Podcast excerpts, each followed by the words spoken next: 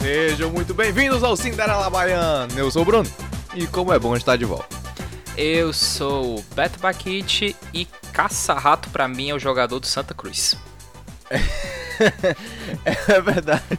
É verdade. Rápido pra caramba, em ponto de vista ele puxou, acabou.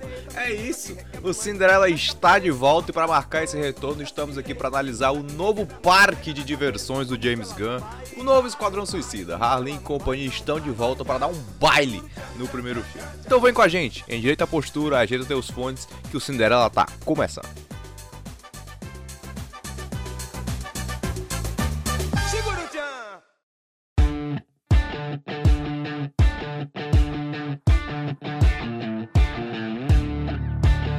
Primeiramente, antes de tudo, para começar, Beto Baquite, seja muito bem-vindo de volta. O Cinderela está recomeçando.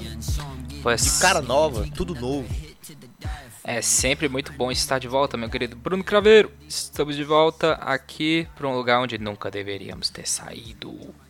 Por um lugar que nunca deveríamos ter saído, exatamente, exatamente. E que beleza, o Cinderela está de volta, começando aqui de novas estruturas. Então, ó, já vai seguindo aí, tá tudo na, na descrição aí, ó. É, Instagram, Instagram pessoal de cada um, Instagram do Cinderela, pô, tá tudo aí na descrição.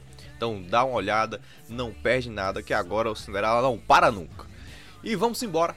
Vamos começar a entender um pouquinho do que é esse Esquadrão Suicida. Beto, é até estranho, né, a gente vir para um filme que teoricamente é uma sequência, mas não é uma sequência, tem elementos de continuação, mas a ideia mesmo é recomeçar do zero, né? É algo completamente dele, sabe? É engraçado porque, é como você mesmo falou, é sequência? É sequência sim. São os mesmos personagens que a gente viu na, no, filme, no filme anterior, de 2016. Só que, assim, é engraçado porque a gente sabe que é a sequência, porque não é por conta que, tipo assim, ah, não tem. Não é o Esquadrão Suicida 2. É porque é o Esquadrão Suicida. Né? É, ênfase no artigo O.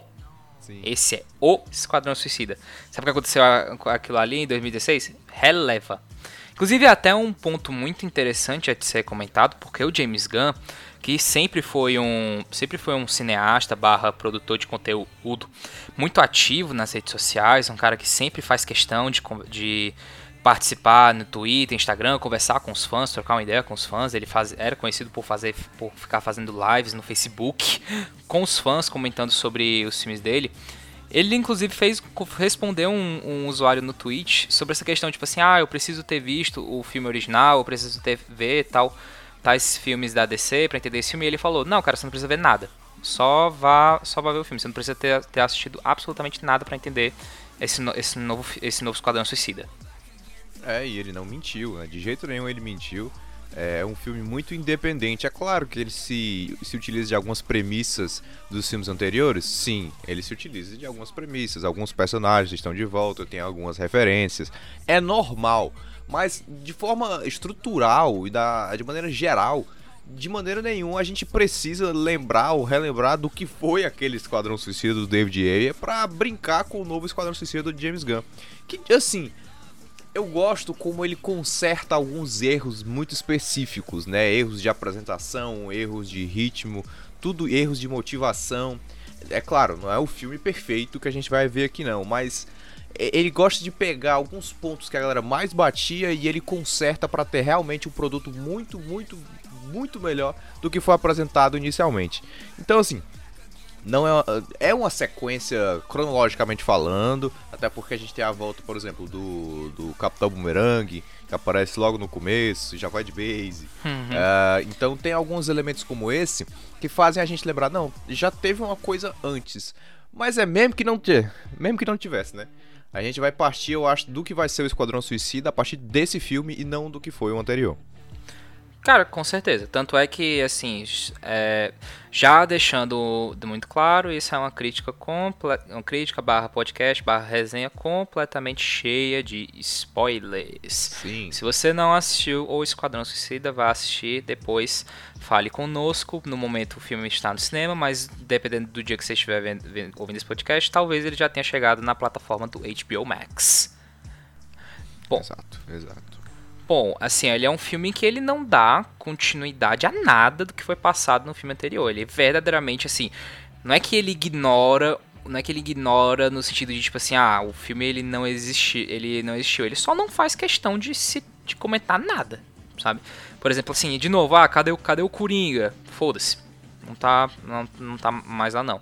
Cadê a, cadê a Katana? Tchau e benção. Também não, também não aparece, também não, não, tem, não falam por que ela apareceu. Cadê o Will, Will Smith? Aí, cadê o cadê o, o, Dead, o Deadshot? Ele também não tá no filme. Exato, exato. Eu sinto, na verdade, que o Esquadrão Suicida ele virou uma antologia Sim. Que a, o Esquadrão Suicida não, não é a Arlequina, não é o personagem X ou o personagem Y, e sim é um grupo determinado pela Viola Davis, né, pela aquela galera ali, pela Amanda Waller. Ele é um grupo determinado para cumprir uma missão, sendo que eram pessoas que estavam presas. Era um grupo de maluco, né, um grupo de pessoas perigosas que vão resolver uma situação para o governo dos Estados Unidos. Mas não necessariamente ele vai contar sempre com os mesmos personagens, até porque aqui a gente tem a perda de, a perda de alguns personagens que provavelmente provavelmente não irão voltar e a gente vai ter novos num possível terceiro filme. Então, eu gosto como ele dá essa cara de que o Esquadrão Suicida ele não se resume a X ou Y, a Harleen ou ao Idris Elba agora que tá no filme, ao John Cena. Não, não, não. Ele é uma instituição, ele é uma equipe, quem tiver dentro vai, vai cumprir o papel.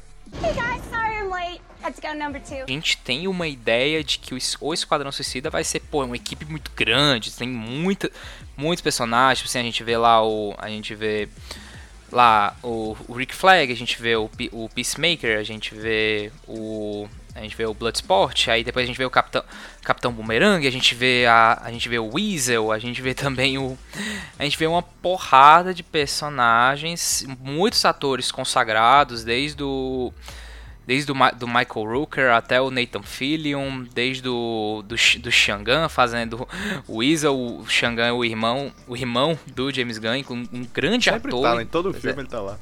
Um grande ator de captura de movimento, inclusive, tem que ser levado em consideração. Ele é, ele é muito conhecido por isso, além de fazer um personagem muito bom em Gilmore Girls, para quem, pra quem, é, pra quem é fã. Só que assim, a gente é pego de surpresa que a gente tem essa imagem do esquadrão, só que o esquadrão na verdade são basicamente são acredito que seis personagens, como ficou como é mostrado nos pôsteres oficiais. Com a Harleen, né?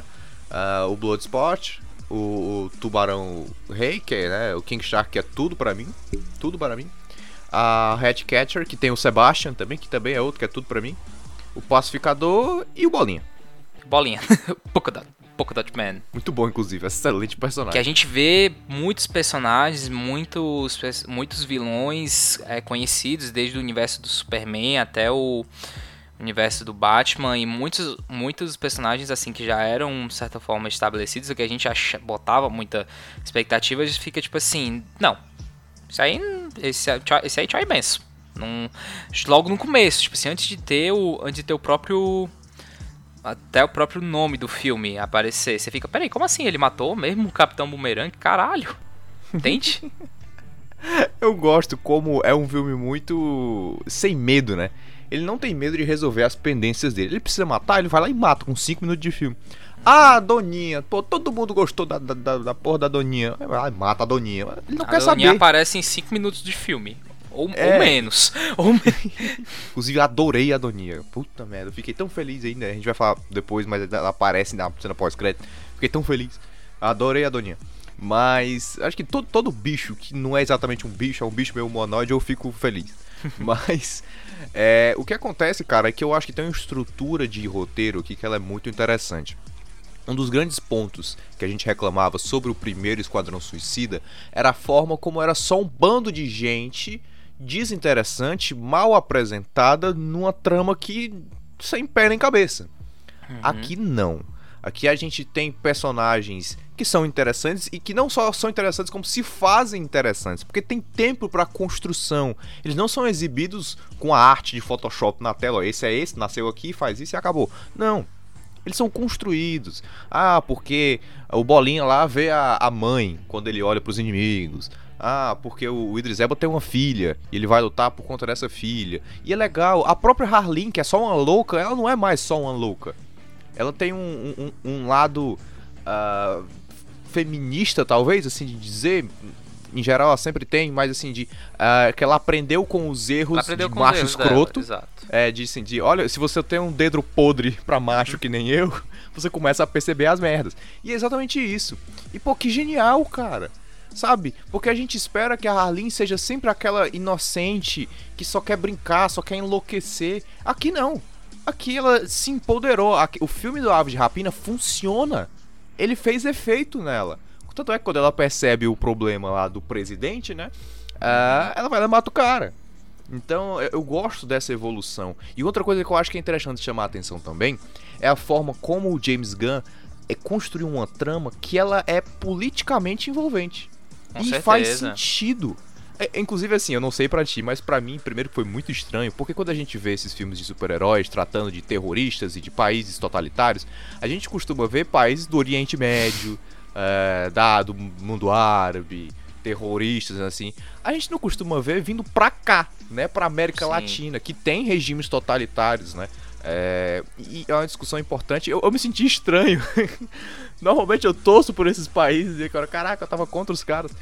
Mas não tinha parado é pra legal. pensar, mas faz, mas faz sentido essa, esse estranhamento, assim dizer. Não é um pouco estranho? Porque Uhum. tem algum, assim, a América Latina, é, é, visualmente, ela é muito semelhante. Então tem algumas partes que você fica, puta, isso aqui podia muito ser o Brasil, né? Então você passa por algumas partes que, que é estranho, mas é legal. Porque você pensa, para pra pensar sobre isso, sobre como um regime totalitário, mesmo sendo fora da caixinha do que a gente tá acostumado a analisar como regime totalitário, eles existem. E eles precisam ser combatidos. Ao mesmo tempo que a gente tem os Estados Unidos não como uma, algo, algo Uh, algo pacificador ou um agente do bem, e sim é algo que na verdade gerou o problema. E aí a gente lembra uh, do Chile, né, que tinha uma ditadura que era apoiada pelos Estados Unidos, como o Brasil teve uma ditadura que era apoiada pelos Estados Unidos, como a gente passou por diversos períodos da história que a gente considera hoje como períodos é, das trevas e que eram apoiados pelo governo americano e depois eles desfizeram essa cara e tá tudo bem.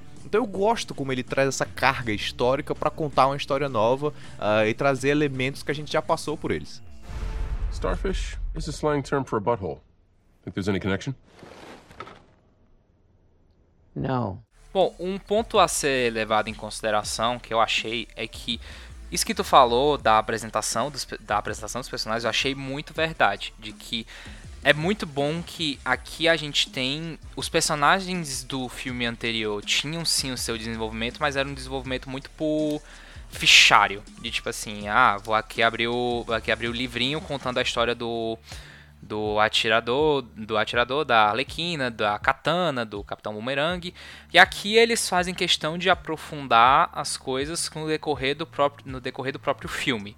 Você vê que cada uhum. personagem tem seu momento, tem a sua tem a, o seu momento de brilhar, tem o seu momento assim perguntando nem que ele chega perguntando, ah, qual é o seu poder, por que você é um vilão? Não, é realmente uma coisa que acontece no decorrer, de uma forma absolutamente natural.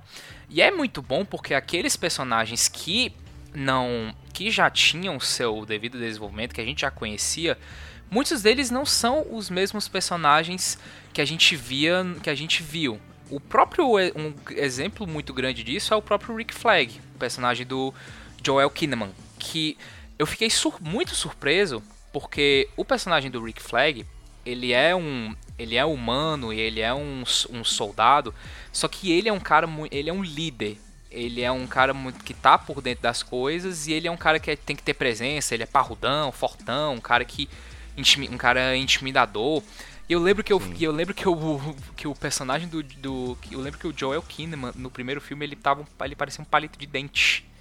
Ele, era, ele parecia ele parecia o Capitão América antes de tomar o, o Vibranium. Era era, estra, era estranho pensando tipo assim, cara, tu quer passar uma imagem intimidador e o teu E o teu principal soldado é esse magricela? Total, total. A gente tem essa reformulação do que é a, o background da formação da equipe, né? Começando pelo Rick Flag como algo importante.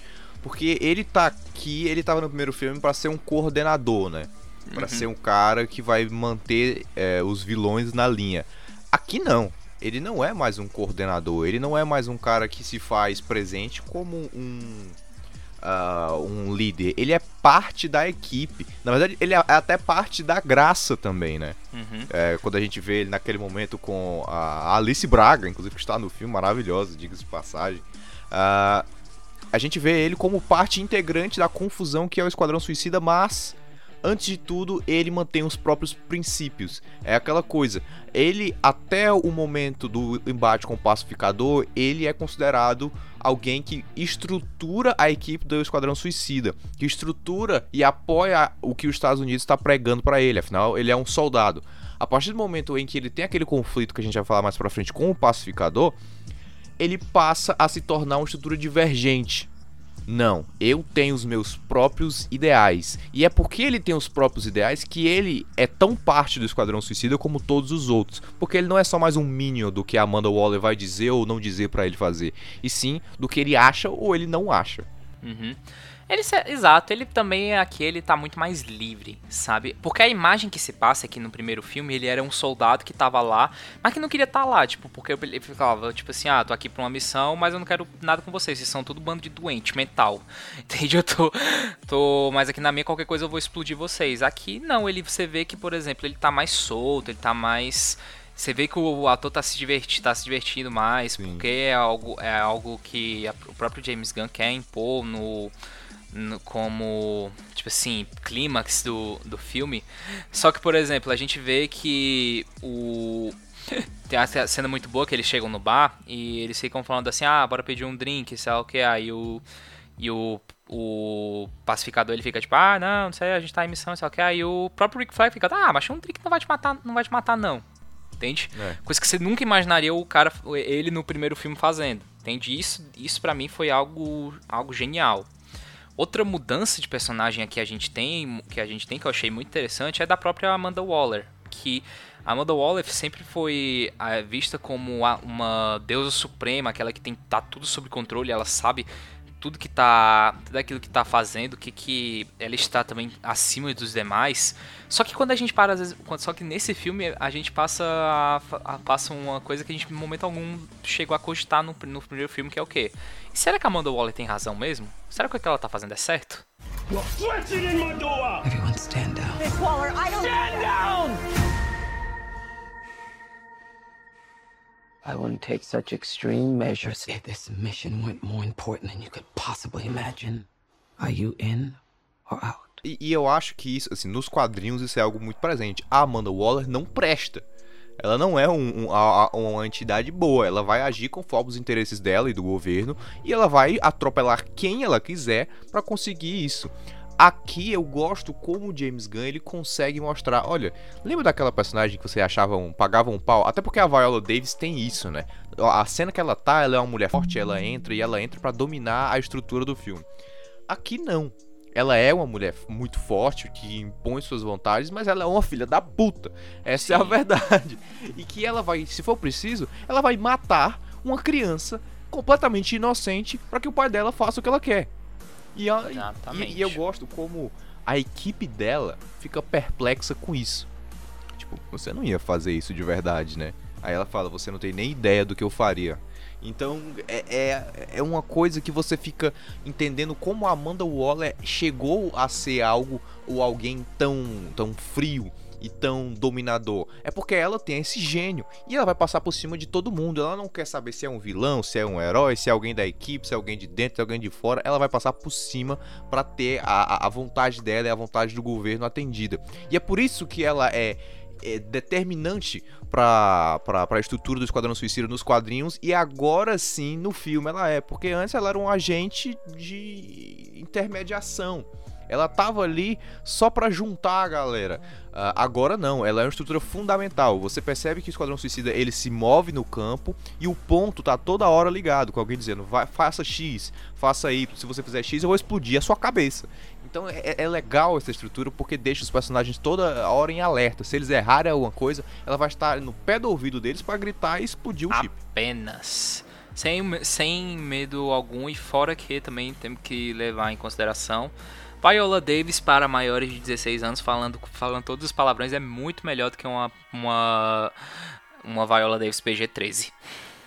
É, isso é com certeza, isso com certeza é o, é o gênio que ela tem em todos os filmes, só que por vezes ela é limitada ao que o roteiro quer. Parece que ela tá livre, né? Ela uhum. tá livre para fazer piada se ela quiser, que tem a piada dela dormindo, tentando acertar um copo com uma bolinha de golfe. Como ela tá livre para explodir cabeça e para xingar os funcionários e para atacar o pau em quem ela quiser. Então é, é engraçado como você sente que tá todo mundo muito livre sem você perder a caracterização, mas parece que todo mundo compôs o seu personagem de uma forma muito própria. Uh, você vê a Ratcatcher, ela vai se transformando ao longo do filme de uma millennial só quer saber de dormir a alguém que tem uma história muito bonita, com o Taika, inclusive, né? Que é o personagem do pai dela, é o Taika. Uh, inclusive, se tornou uma das minhas personagens preferidas. A Ratcatcher, pra mim, é, a minha, é, é talvez seja Talvez seja a minha, a minha integrante do, do, grupo favorito. Até porque ela, acaba, no final, acaba sendo a personagem mais importante na hora da na hora, na hora de, do. na hora H, se assim dizer? Total, total. E eu acho que é legal agora a gente falar da galera que chegou, né? Começando já pela Hatcatcher que a gente tá falando. É, que é a Daniela Melchior. Até ver qual é a nacionalidade ela dela. É portuguesa. Ela é, de ela é portuguesa, né? Eu tava notando que ela tinha um sotaque diferente e eu gosto como ela é um pouco diferente, que ela é mais nova, ela é, parece um uhum. millennial, né? Uh, inclusive o John Cena brinca com isso, o pacificador brinca com isso. Mas ela vai se transformando. E é curioso como a equipe vai se identificando com os momentos um dos outros. Naquele momento em que ela tá lembrando o pai, que é o Taika Waititi, né? Uh, através dos ratos. Inclusive é muito bonita essa filosofia. Por que os ratos? Porque os ratos são as figuras mais desprezíveis do mundo. Se eles têm um propósito, imagine nós. Gosto dessa ideia de como essa, ela emociona com tudo isso, como ela consegue transformar o Bloodspot que tinha medo de rato em algo que uh, uma figura amigável. Então é muito legal como ela traz essa sensibilidade um pouquinho pro filme, sem perder o badass que ela é, né? Cara, eu acho muito legal, porque a própria, a própria Caça-Rato 2, que é a personagem dela, meio que é um contraponto a isso que eu quero, ao que eu vou dizer agora sobre o que eu gosto muito, tanto nos personagens como na própria, como a próprio roteiro trata os trata, sabe? Porque desde o Esquadrão Suicida 1, se tem muito aquele dilema nos personagens que o pessoal sempre fica criticando, que é o quê? Ah, mas se são uma missão tão perigosa, por que, que vai chamar um cara que solta bumerangue? Por que, que vai chamar um... Por que, que vai chamar a Arlequina se ela só é uma mulher com um taco de, com taco de beisebol? E é engraçado porque se você vai analisar o perfil da personagem da, da Caça-Ratos 2, você pensa, ah, tá, ela controla os ratos, vai fazer o quê? Vai fazer o quê com isso? Entende? Porque, tipo assim, o que um rato é capaz de fazer? Um rato é capaz de lutar? Isso é o que você pensa no, isso é o que você pensa no papel, entende? Só que na prática é muito bom o que ela faz, como ela bota em prática o, o poder dela, desde a questão de invocar os ratos, até mesmo você, até mesmo você, o que que os ratos eles são capazes de fazer. Eu acho isso uma forma muito genial porque dá muita camada para personagem e dá também muita dá também muita utilidade, porque seria porque tinha muita capacidade para uma personagem dessa ser jogada de escanteio, entende? Ser jogada apenas para um para um alívio cômico. Mas não, ela tem a sua função, ela tem a sua utilidade. Ela, para mim, inclusive, sem ela, sem ela o mundo teria acabado. A verdade é essa. É verdade. E outra coisa, né? Ela é o claro exemplo do que o roteiro faz durante o filme. Porque no começo a gente tem uma introdução engraçada de todos eles. Ela como uma pessoa que tá toda hora dormindo. O King Shark quase come a cabeça dela, ela não acorda. Tava tendo um puta sonho bom. É, esse começo engraçado sempre tem, mas todos eles, e ela eu acho que é o exemplo perfeito disso, de como ela ganha uma carga dramática que vai interferir nas cenas finais. Que a, a, carga dramática dela de ser uma pessoa fiel, que ser uma pessoa que amava o pai, mas que perdeu ele, inclusive a gente nem sabe muito como ela perdeu, talvez isso seja explorado mais pra frente. Mas, e no final ela ser uma pessoa de ideologia própria, mais uma vez, assim como o Rick Flag, né? Uh, que ela quer divulgar o, os HDs pro público, e é por isso que o pacificador quase mata ela. Mas é legal. É um personagem que se encaixa muito bem. E é a cara do Esquadrão Suicida, né? É muito a cara do Esquadrão Suicida. E falando em cara do Esquadrão Suicida, eu queria trazer aqui o, o Bolinha. Como é o nome dele em inglês, Beto? É o Polka Dot, Man. Ele mesmo. Ele mesmo. Que primeiro já é um ator que é muito a cara do James Gunn, né? O David Dastmalchian. É o, o é a cara do já James Gunn. É um ator conhecido no universo cinematográfico Marvel. Ele Sim. faz um ele, ele atua no Homem-Formiga 1 e 2 como um dos amigos do, do, do Scott Lang. Ele é a cara da heist, né? Daqueles filmes uhum. de heist, sempre tem um cara engraçado, ele é muito a cara. E é engraçado porque é um cara que atira bolinha, mano. E é isso aí. E é um cara que atira bolinha. E é, te, teoricamente era só isso, mas é, é engraçado como ele ainda é um cara que atira bolinha, mas que ele precisa vomitar as bolinhas de madrugada, porque senão ele. Porque senão as bolinhas vão comer ele. come ele. E você fica, caralho. De repente ele ganha um, um peso assim, que você fica, caramba. E, e, ao mesmo tempo que é, é engraçado a forma como o James Gunn brinca com ele de que, ah, uh, todo mundo que ele vê é ver a mãe dele. Mas é curioso, porque ele é um cara traumatizado. E é claro, exagerado, porque o Esquadrão Suicida é o sinônimo do exagero. Mas, ele tem umas é, caras e bocas muito boas sim, durante o. Sim, a conversa que ele tem. Filme. A gente vai. Todos nós vamos morrer ali, eu espero que sim. Caralho. que merda. Ou quando ele Mas... fica tipo, o que que eu, que que eu. Ah, eu não tenho muita facilidade pra matar, o que que eu devo fazer ali? Ah, eu finjo que é a minha mãe. Eu finjo que, eu finjo que é a minha mãe. mãe. e é curioso, porque ele realmente vê, assim, fisicamente vê. Inclusive a personagem que farra a mãe dele é muito legal, porque ela parece grande, aparece pequena, aparece magra, aparece gorda, aparece de todo jeito. E mesmo assim, é, é curioso, porque você fica com pena dele. Porra, o cara é muito traumatizado. Muito mesmo, né? Imagina também o que aconteceu com vários irmãos dele, talvez inclusive até apareça, porque ele fala que tem alguns livros. Não, cara, total. E assim, é um personagem, de novo, tá naquela linha de que poderia ser. Até porque o ator ele é mais desconhecido. desconhecido. Engraçado que a gente começou falando sobre justamente os atores men menos conhecidos do elenco, do elenco principal. Mas, assim, ele é o, talvez um, do, um dos mais poderosos, se a gente levar em conta o dano que dá as, as, bo, as, bolinhas, as bolinhas dele, de certa forma. O que, infelizmente, assim, para mim eu achei que, não é nem que ele foi subutilizado, mas eu achei que poderia utilizar mais ele, sabe? Eu acho que chegou num, Eu acho que o... James Gunn ele tinha, ele tinha como poder ele se fazer com que ele fosse mais importante ainda na, no ato final e foi um tanto quanto desperdiçado. Tipo assim, eu acho que, por exemplo, ele morre no final, ele é atingido pelo, pelo Starro. E eu achei que não precisou, porque foi muito uma coisa só pra alívio cômico, achei desnecessário. Mas fora isso, mas fora isso, ele é um personagem muito interessante. Um personagem que eu, que eu queria. que eu veria fácil. que ele gostaria de ver facilmente mais à frente. Entende? Beto, eu fiquei com a impressão de que ele fez que o James Gunn fez de propósito, sabe por quê? Se a gente for analisar, ele é o personagem mais forte. Ele, ele é um cara que lança bolas que desentregam coisas. E eu acho que o James Gunn percebeu, talvez, que ele enfrentando o Starro, ele ia lascar o Starro. Porque ele ia desintegrar uma perna dele, ele ia cair e ia desintegrar o bicho todo. Ah, ele preferiu matar. Inclusive, ele começa a desintegrar, né? Ele pega uma parte da perna dele. Quando você vê que vai ser efetivo, ele vai lá e morre. Eu acho que a, a, a intenção dele era essa. De né, ele vai ser muito overpower.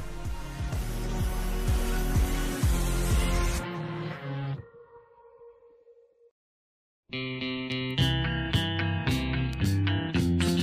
aí partindo pro, pro King Shark, né? Post de apreciação ao King Shark, porque é, é maravilhoso. É simplesmente maravilhoso. Porque é um, é um, tubarão que vive na terra e que, que fala umas aleatoriedades. Eu adoro, eu adoro ele levantando a mãozinha falando hand. Ou então Friend. todo mundo falando, Friend. ah, tá, tá, livre, isso aqui tá livre, ele. Pássaro. é muito bom. É a comédia no sense do, do James Gunn fazendo sentido. O King Shark, ele e o, e o Weasel, a, a doninha, são meio que a prova do a prova viva de que, cara, olha, você tem que entrar para esse filme assim, entende? É muito daquilo que o próprio Bloodshot ele fica. O Bloodshot é muita gente, sabe? Quando ele vai reagindo às coisas, ele fica pensando: É. Meu Deus do céu, o que que tá? Onde é que eu tô? O que que são esses, esses doidos, entende? Porque, tipo assim, é óbvio que a gente tá tratando de seres superpoderosos, mas o filme todo, ele vai muito pro nonsense. Tipo assim, caramba, você tem o Tubarão Rei. Tubarão Rei está aqui. A Amanda, a Amanda Waller está conversando com o Tubarão Rei. Vai com tudo ou vai pra casa. Vai com tudo, vai pra... Exatamente, exatamente. E é curioso, porque existe até alguns momentos que a gente acha que é, ele vai ser talvez um inimigo, ele vai ser um problema, né? Quando ele tem essa fome, ele gosta de carne humana. Mas a verdade é que só tá com fome, ele só tá toda hora com fome, ele não quer prejudicar ninguém, ele só tá com fome, tadinho. E a gente vê e, e- e, é, a gente tem essa relação dele com a Redcatcher e com a equipe de ser cada vez mais um personagem que vai ser amigo, né? Que quer se tornar amigo das pessoas de uma maneira muito, muito eh, rústica, assim como o personagem deve ser. Mas ao mesmo tempo não é aquela coisa fatídica de toda a vida. Ai, é o personagem vilão que vai que quer se tornar amigo. Ah, eu não tenho Sim. amigos, vamos ser amigos. Não é. Não é aquele clichê toda hora. Não, é uma coisa mais simples. É só um cara que tá fazendo parte. E que ele fica triste quando ele tá. Eu adoro que ele fica triste quando ele tá no carro e tá todo mundo bebendo lá dentro. Ele tá tipo meio chorando assim. Pô, é muito fofinho. E ele dá essa carga muito mais engraçada pro filme, porque muitas vezes o filme acaba pegando uma cena um pouco mais dramática e ele é essa quebra. E ele é essa quebra. E você fica com medo dele morrer toda hora, porque é muita bala, hein? é muito bicho em cima dele. E ele vai tancando. Ele fica yum yum. pega os pega os caras simplesmente come como se nada.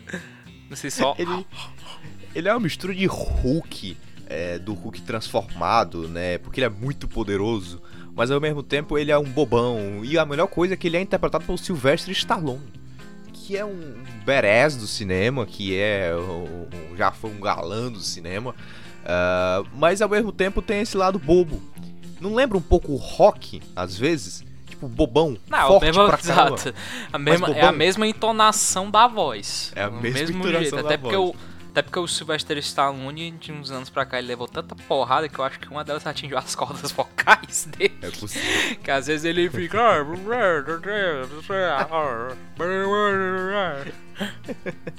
É possível, é possível. Mas encaixou muito, né? Porque é muito isso, é muito rock mesmo. É, é um, um personagem gigante, forte pra caramba, mas que é um bobão. Mas que é um bobão e que, que maravilha que ele sobreviveu. Eu tava com tanto medo. A cena dele com, com os peixinhos andando de um lado pro outro. Inclusive, se você gostou do King Shark, existem algumas animações que estão nos filmes, ah, nas séries animadas. Por exemplo, acho que na série animada da Harley Quinn ele tá. E é muito engraçado porque ele usa um moletomzinho, ele usa um óculos, ele é todo fofinho também. É, então é muito legal. Any questions? And Yes, that is your hand. Very good. we're all gonna die. I hope so. Oh, for God's sake.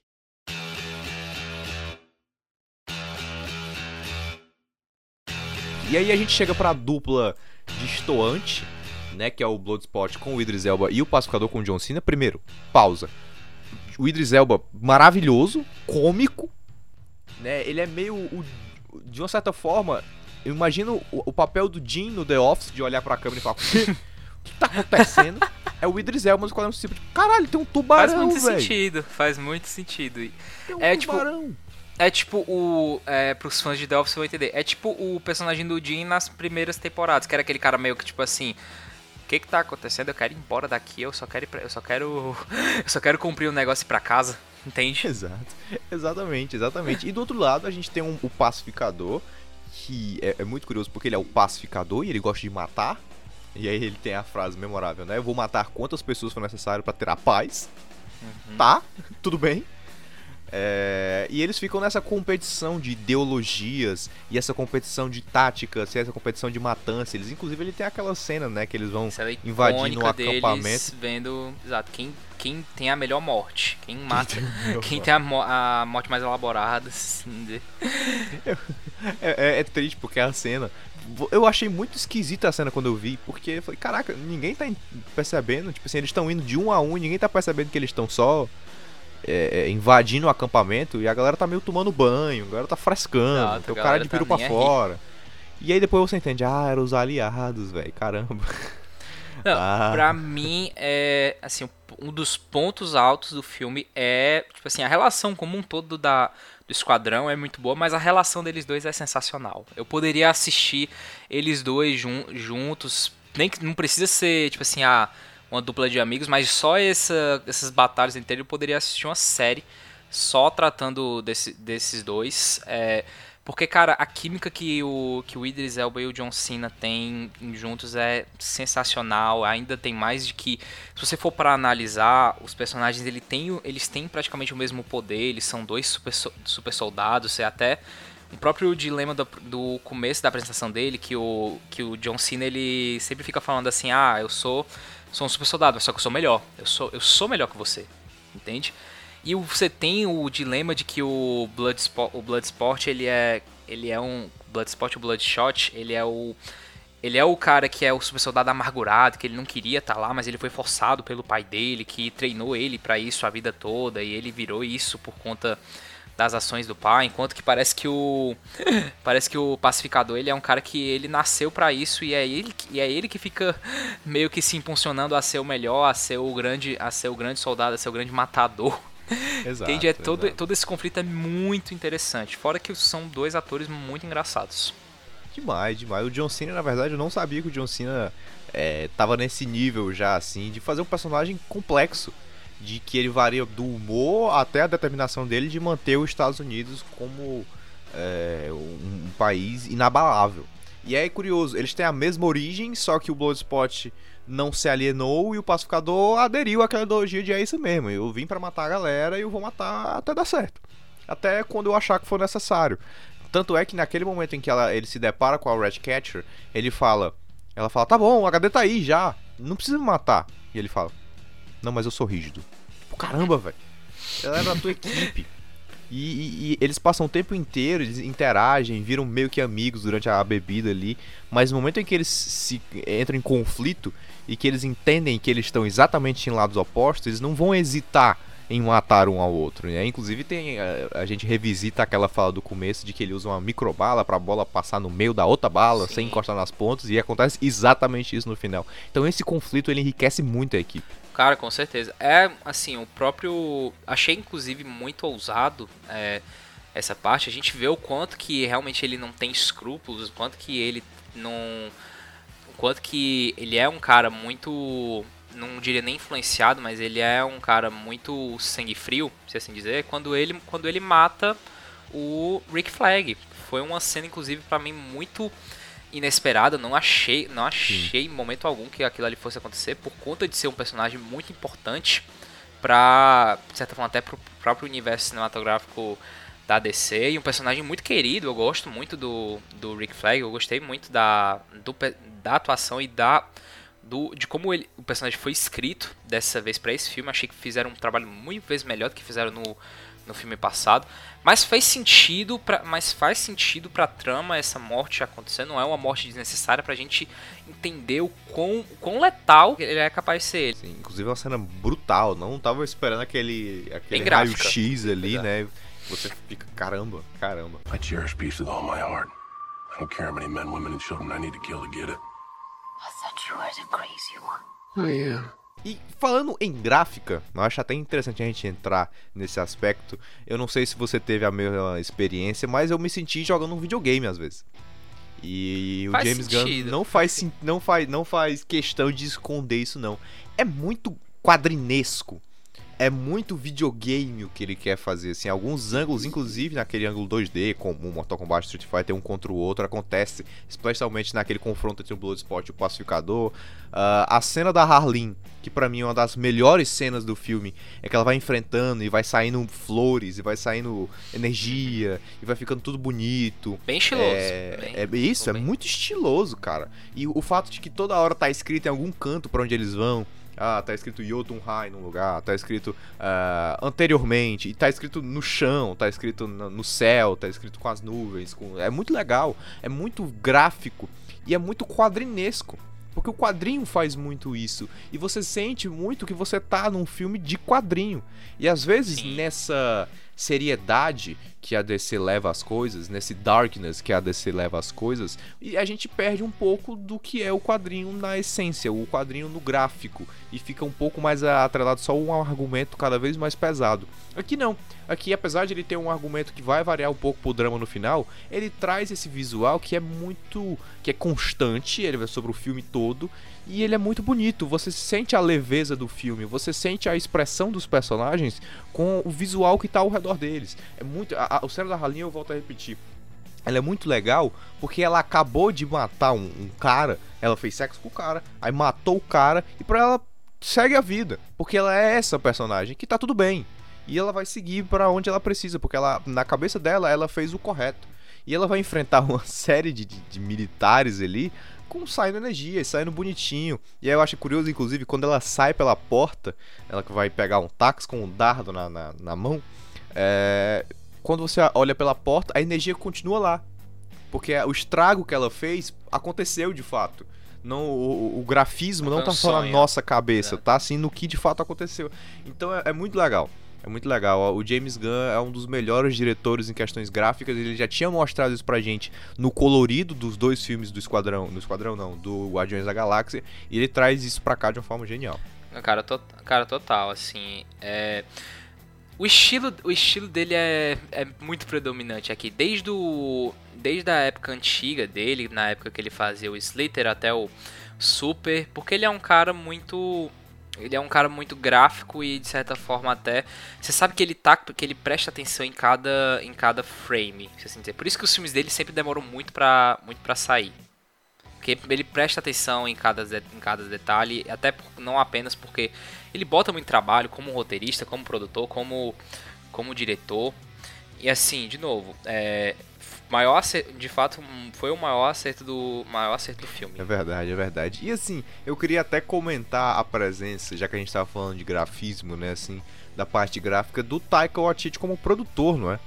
Uhum. é? E é muito engraçado porque eu comecei o filme sem saber que o Taika era produtor e de repente eu fico, cara, isso é muito cara de Taika muito, muito, muito, muito cara de Taika Waititi. E aí, de repente, aí ele fala, caraca, ele é o produtor do filme. É óbvio que ele é o produtor do filme. Por exemplo, aquela cena do começo, tô tentando lembrar o nome do personagem, uh, que ele vai tá tocando uma bolinha e a bolinha vai e passa no passarinho. E depois o passarinho ah, passa a é comer é o... a carne do personagem. Que é o, é o Yondu que faz, inclusive. Não lembro o nome do, do, do ator. Mas é o. É o Michael Rooker.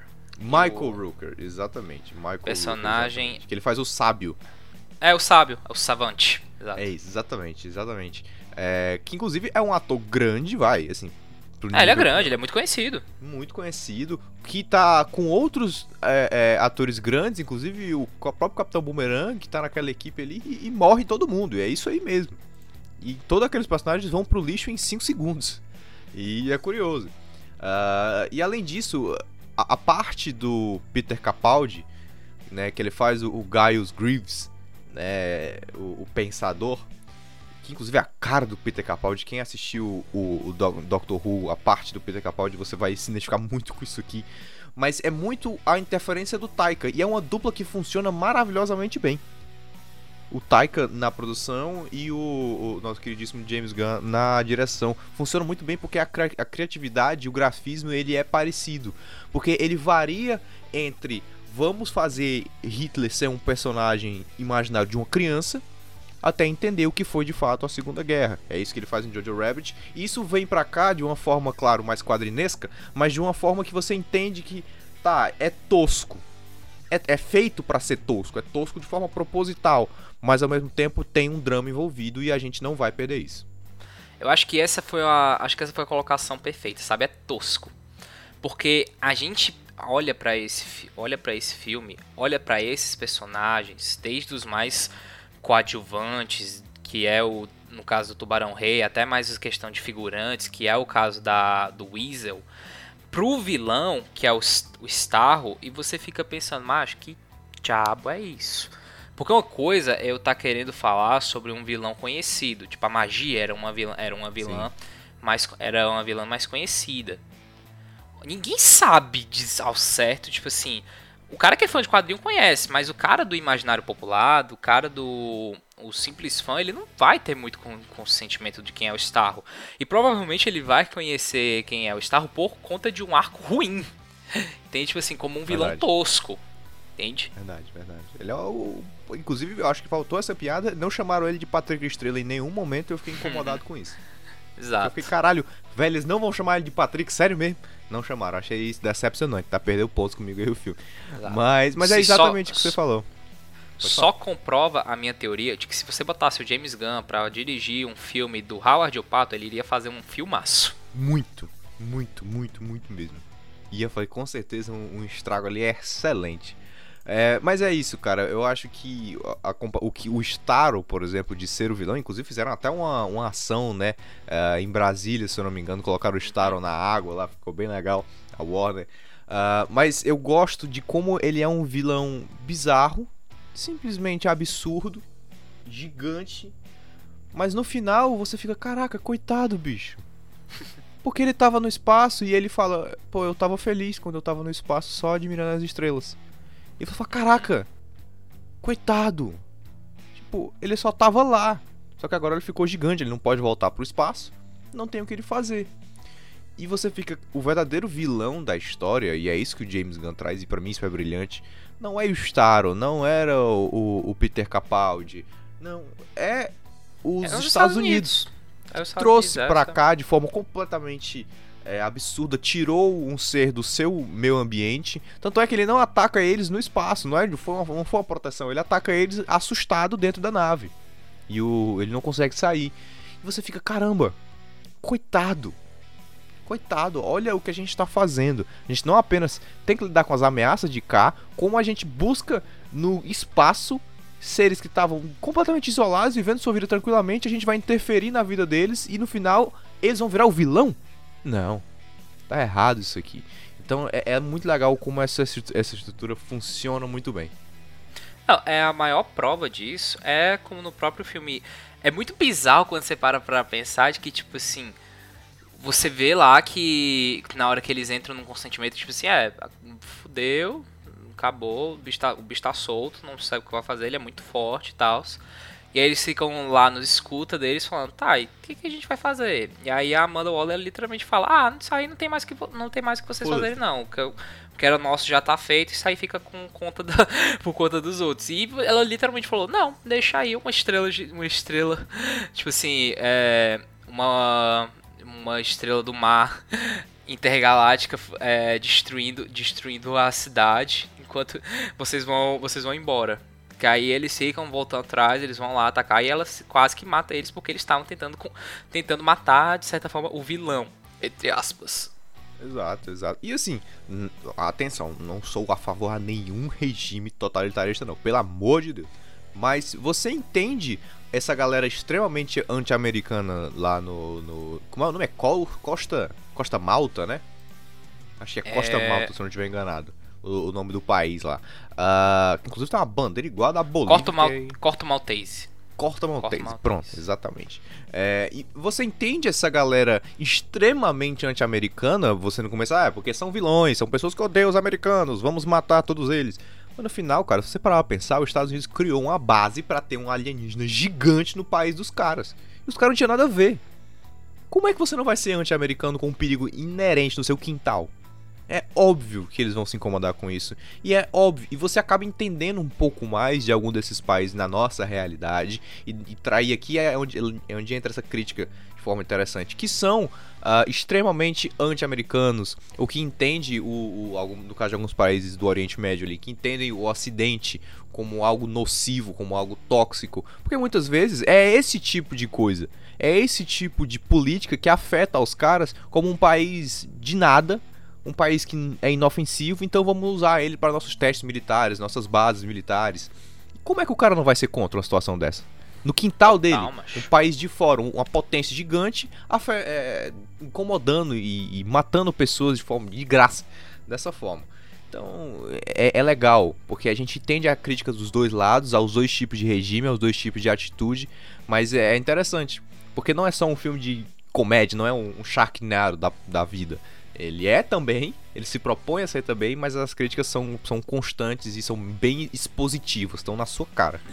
Cara, total, totalmente. Totalmente. Não poderia. Não, não discordo de nenhuma palavra. Beleza, então aqui no último bloco do Cinderela, né? Eu primeiro queria fazer uma pergunta pro Beto. No seu Diga. coração, qual foi o personagem que você mais sentiu a morte? Eu mais senti a morte. Eu fiquei. Eu queria. Eu queria. Eu não sei porque, mas eu queria ver um pouco mais do, do Capitão. Do Capitão Boomerang. Porque. Eu achei que no começo, conta que como é um filme, ele é pra maiores de 16, e você via que tem muita coisa gráfica, achei que ah, finalmente a gente poderia ter uma lance mais interessante, mas fica realmente por coisa do passado, mas pra mim eu acho que não tem que deixar, não tem como não falar da morte do Rick Flag. Achei ousado o que eles fizeram, achei que foi algo bem feito, mas eu não queria porque eu gosto muito do personagem, eu acho também que o Joel Kidman mandou muito bem no papel. Fiquei triste. Excelente. Eu queria dizer que a morte que eu mais fiquei desesperado, que eu ficava gritando aqui no quarto, era simplesmente ele, o Milton. Eu fiquei desesperado. eu juro pra vocês, não é nem piada. Eu fiquei. Porque que- eu tava o tempo todo olhando, caralho, o Milton tá com eles, velho. O que, que esse cara tá fazendo aí? E eles não estão exatamente prestando atenção. E o cara tá ajudando. E o Milton morre. E o, o, o Bolin fica, o Milton! Aí a Harley, quem? Quem? Aí o Idris Elba, Ah, ah, mas... aí- E ele tava com a gente? Tava! Ele- Por que, que ele tava com a gente? Ele tava ajudando! Eu falei, caraca, o Milton, velho. É, é, bizarro, é do- engraçado, porque você fica pensando. Porque é premeditado, sabe? O negócio você fica, mas esse cara tem, esse cara vai morrer, mano. Porque é isso, entende? Qualquer momento você- ele vai morrer. E você olha e fica tipo, peraí, pra que isso? Nossa, eu fiquei muito triste, cara. Fiquei muito É tipo triste. assim, é alívio cômico, é alívio cômico, mas que é um alívio cômico engraçado. É, sim, sim. E é porque ele é um tadinho. Ele só tá realmente querendo ajudar a equipe ali, sabe? Ele é um Ele era o contato. motorista do ônibus. É, ele é um contato da Alice Braga ali que tá ajudando. E o cara, pô, tadinho, velho. Fiquei com pena, fiquei com pena, tá? E aí queria dizer aqui que o Bolinha também é um dos melhores personagens, justamente porque ele sentiu a morte do Milton. E eu fiquei, caralho, Bolinha, é isso aí, velho. Porra, tadinho, tadinho. E assim, eu queria só um parênteses rapidão, é elogiar a atuação da Alice Braga, né? A Alice Braga que agora marca a sua participação tanto na Marvel, né, como na, na DC. Bem que na Marvel, assim, não foi um filme muito legal. Não foi, né? Mas a, a nossa brasileirinha tá presente aqui e que legal, pô. Fiquei muito feliz. Fiquei muito feliz porque ela tem tempo de tela, ela tem tempo de mostrar. É, fala inglês, fala espanhol, fala português, fala de todo jeito. E gostei, gostei. Tomara que ela volte a aparecer nos filmes. Ela teve até um- uma dinâmica bem legal ali com o Rick Flag. Mas tomara que ela volte a aparecer aí no universo Marvel. Betinho, então vamos pro nossos finalmente. Você quer dar, dar o seu veredito, quer dar uma nota? Já que estamos nessa reformulação. Vamos lá. Aquele veredito, aquela famosa frasezinha de duas linhas pra falar sobre Esquadrão Suicida. Cara, gostei muito de Esquadrão Suicida, me diverti de O Esquadrão Suicida. Me diverti bastante. Como era a proposta do filme, eu não morri de amores, não acho que é o filme que é o filme perfeito, eu acho até certa forma tem algumas cenas, barra momentos que dava pra dar uma enxugada, da mesma forma como muitas das vezes eu acho eu tinha momentos assim que eu ficava me perguntando assim eu ficava eu ficava me perguntando hum, a que ponto a que ponto isso aqui quer de onde que isso quer chegar? Entende? Mas são erros leves erros leves eu acho que assim existem problemas que a gente tem com o filme que não é uma questão de qualidade, é mais às vezes um problema pessoal. Tipo assim, ah, eu não morri de amores pelo filme. Mas você pode ter morrido de amores, você pode ter achado sensacional, você pode ter achar, achado incrível. Eu só acho que é porque. É porque a gente tá acost- A gente tá vendo muito filme de super-heróis, sabe? Aí dá um certo. Às vezes dá um certo. Tipo assim. Já vi. Acho que eu já, já vi coisa parecida. Mas. O, minha nota pra Esquadrão Suicida, eu daria um 8,5. Um 8,5 de 10. Excelente, excelente. Eu sei que a gente elogiou muito o filme aqui, mas como o Beto falou, não é um filme perfeito, tá? É um filme que tem erros, só que existe um- uma estrutura no filme em que os exageros e, e as qualidades dele mesmo acabam enganando, ludibriando a gente quanto a esses pequenos erros, esses furos de roteiro, é, é, esses cortes às vezes que são um pouco mal feitos, que te fazem você se perder um pouco na cena. Ah, mas é- é não é que não tenha. Uma coisa é o filme esconder e outra coisa é não ter. Ele tem erros sim. Mas o- o- os lados positivos, ah, a- a- o, esdru- ah, o esdrúxulismo, vamos dizer assim, que o filme traz, a expansão desse universo é tão legal que acaba ficando de escanteio. E as críticas que ele traz, e os personagens muito bem encaixados na trama, que era o que a gente mais queria no Esquadrão Suicida, elas funcionam muito bem, então vou concordar aí com seu 8,5. Eu acho que é um filme que vai valer muito a pena. É um filme que talvez mude a forma como a, a DC, espero que mude, veja algumas de suas estruturas, porque tem muito personagem dos, dos quadrinhos que são galhofa mesmo, cara. Não tem como você trazer um tubarão rei e achar que dá pra fazer um drama em cima dele. Não tem. A gente Não precisa dá. de alguma galhofa, porque os quadrinhos trazem isso sim. Trazem drama? Trazem. Trazem histórias pesadas? Trazem. Mas trazem muita galhofa também, não tem como você esquecer, porque é um material de muita qualidade. O Esquadrão Suicida se aproveita de tudo isso. Betinho, pra fechar, você tem alguma coisa pra indicar? Que nosso costumeiro Cinderela indica aqui. Indicar um cortador de unha, um IEX, um pedagogo, filme, um Indicar, um, quadrinho. indicar, indicar um tesoura pra cortar as unhas. Não, brincadeira. É, a minha indicação, minha indicação da semana, do mês, barra indicação de podcast da vez, cara, eu vou indicar aqui uma série, uma série brasileira do. Glo, do Globoplay, que eu até assisti já tem um tempinho, mas parando assim pra revisitar, uma série que gostei bastante, inclusive, e eu acho que pra galera da nossa faixa etária de, 22, de 22 barra 23, acho que vai cair como uma luva, que é a série, a série da As Five. É ah, um, da malhação. Exatamente, é uma série original da Globoplay, derivada, um spin-off da, da Malhação Viva a Diferença, uma das Malhação de 2017, uma das melhores malhações, inclusive, do, dos últimos anos, uma malhação que eu, que eu assisti, mas eu assisti depois que eu assisti que eu assisti as Five, porque não precisa assistir, é, não precisa ter assistido a, a novela pra acompanhar a série. É óbvio que se você assistir, a- ter assistido a novela, dá um, um mais sobre o que, que tá acontecendo, sobre, sobre quem são os personagens. Mas é uma série completamente diferente, é uma outra pegada, os personagens já estão em outras vi já estão em outras vidas, são personagens são na novela eles eram adolescentes, aqui eles já são jovens adultos. Então, mas assim, vale muito a pena, gostei muito, um produto nacional de qualidade. Inclusive dirigido pelo Cal Hamburger, um, um produtor barra idealizador muito bom, que se Deus quiser, quem sabe no futuro faça um Cinderela Baiana sobre ele, porque ele é um grande, grande Vamos. produtor de conteúdo brasileiro. E fica aí essa minha dica. Excelente, excelente, excelente. Ah, eu queria. Né, normalmente eu sou o cara que indica animes, que traz por um outro lado, mas dessa vez eu vou trazer pro lado futebolístico da coisa. Eu queria indicar um podcast gigantesco. Provavelmente na plataforma que você está nos escutando, deve existir também. Que é o Fronteiras Invisíveis do Futebol. Você já ouviu falar, Beto? É o. é o famoso xadrez verbal do futebol. É o xadrez verbal do futebol, exatamente. Eu acho que a gente tá num momento muito legal eh, do- dos esportes, né? Após a gente viver uma Olimpíada tão política e tão necessária e tão emocionante como foi essa Olimpíada de Tóquio, foi muito legal. Inclusive, só um rápido parênteses aqui, eu faço o CriseCast, que a gente faz live quase todos os dias na Twitch, tem canal no YouTube, tem podcast também. Então, se você procurar, inclusive, eu cobri as Olimpíadas todos os dias, é só procurar aí no YouTube CriseCast, é só você, você me acha por aí. Mas, é, como a gente tá nesse esse momento muito político do que é o esporte, do que foram as Olimpíadas, eu acho legal indicar o Fronteiras Invisíveis porque ele traz episódios com base em países. Ele vai te contar o que é o futebol, o que é o esporte em cada país, com base nas relações com a política, com a geografia, com o povo.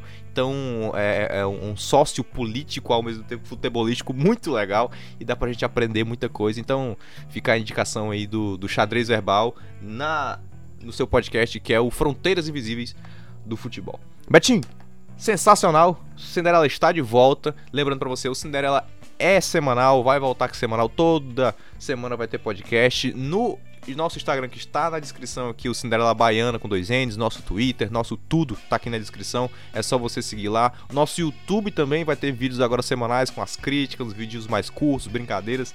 Então, só seguir a gente lá no Cinderela Baiana que vai ter conteúdo a semana toda. Valeu? Valeu, Betinho. Valeu, é isso aí, galera. Fiquem com Deus, fiquem tranquilo. E fica aqui também um aviso, deixando aqui um, um minuto aqui pra dar um aviso. Vacinem-se. Se Exatamente. você se você está perdendo a oportunidade de vacinar porque você é- porque você é um negacionista, saia desse podcast. Eu não quero você aqui. Exato. Você é um otário. Aqui não, não tem espaço pra antivacina. Se vacinem, a gente fechou os últimos Cinderelas que a gente fez, né? Dizendo se manter em casa. Agora que a gente vai ter a oportunidade de se vacinar, se vacinem. Não sejam otários. Não façam que nem o Gabriel Medina, que tinha que arranjar um espaço na agenda. Priorize a vacina e se vacine. E é isso aí. Acabou. Até semana que vem. Até, valeu, abraço, tchau.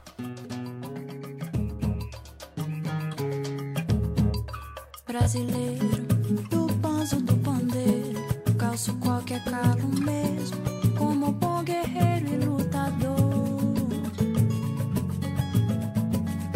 Comigo não tem gravata e se acaso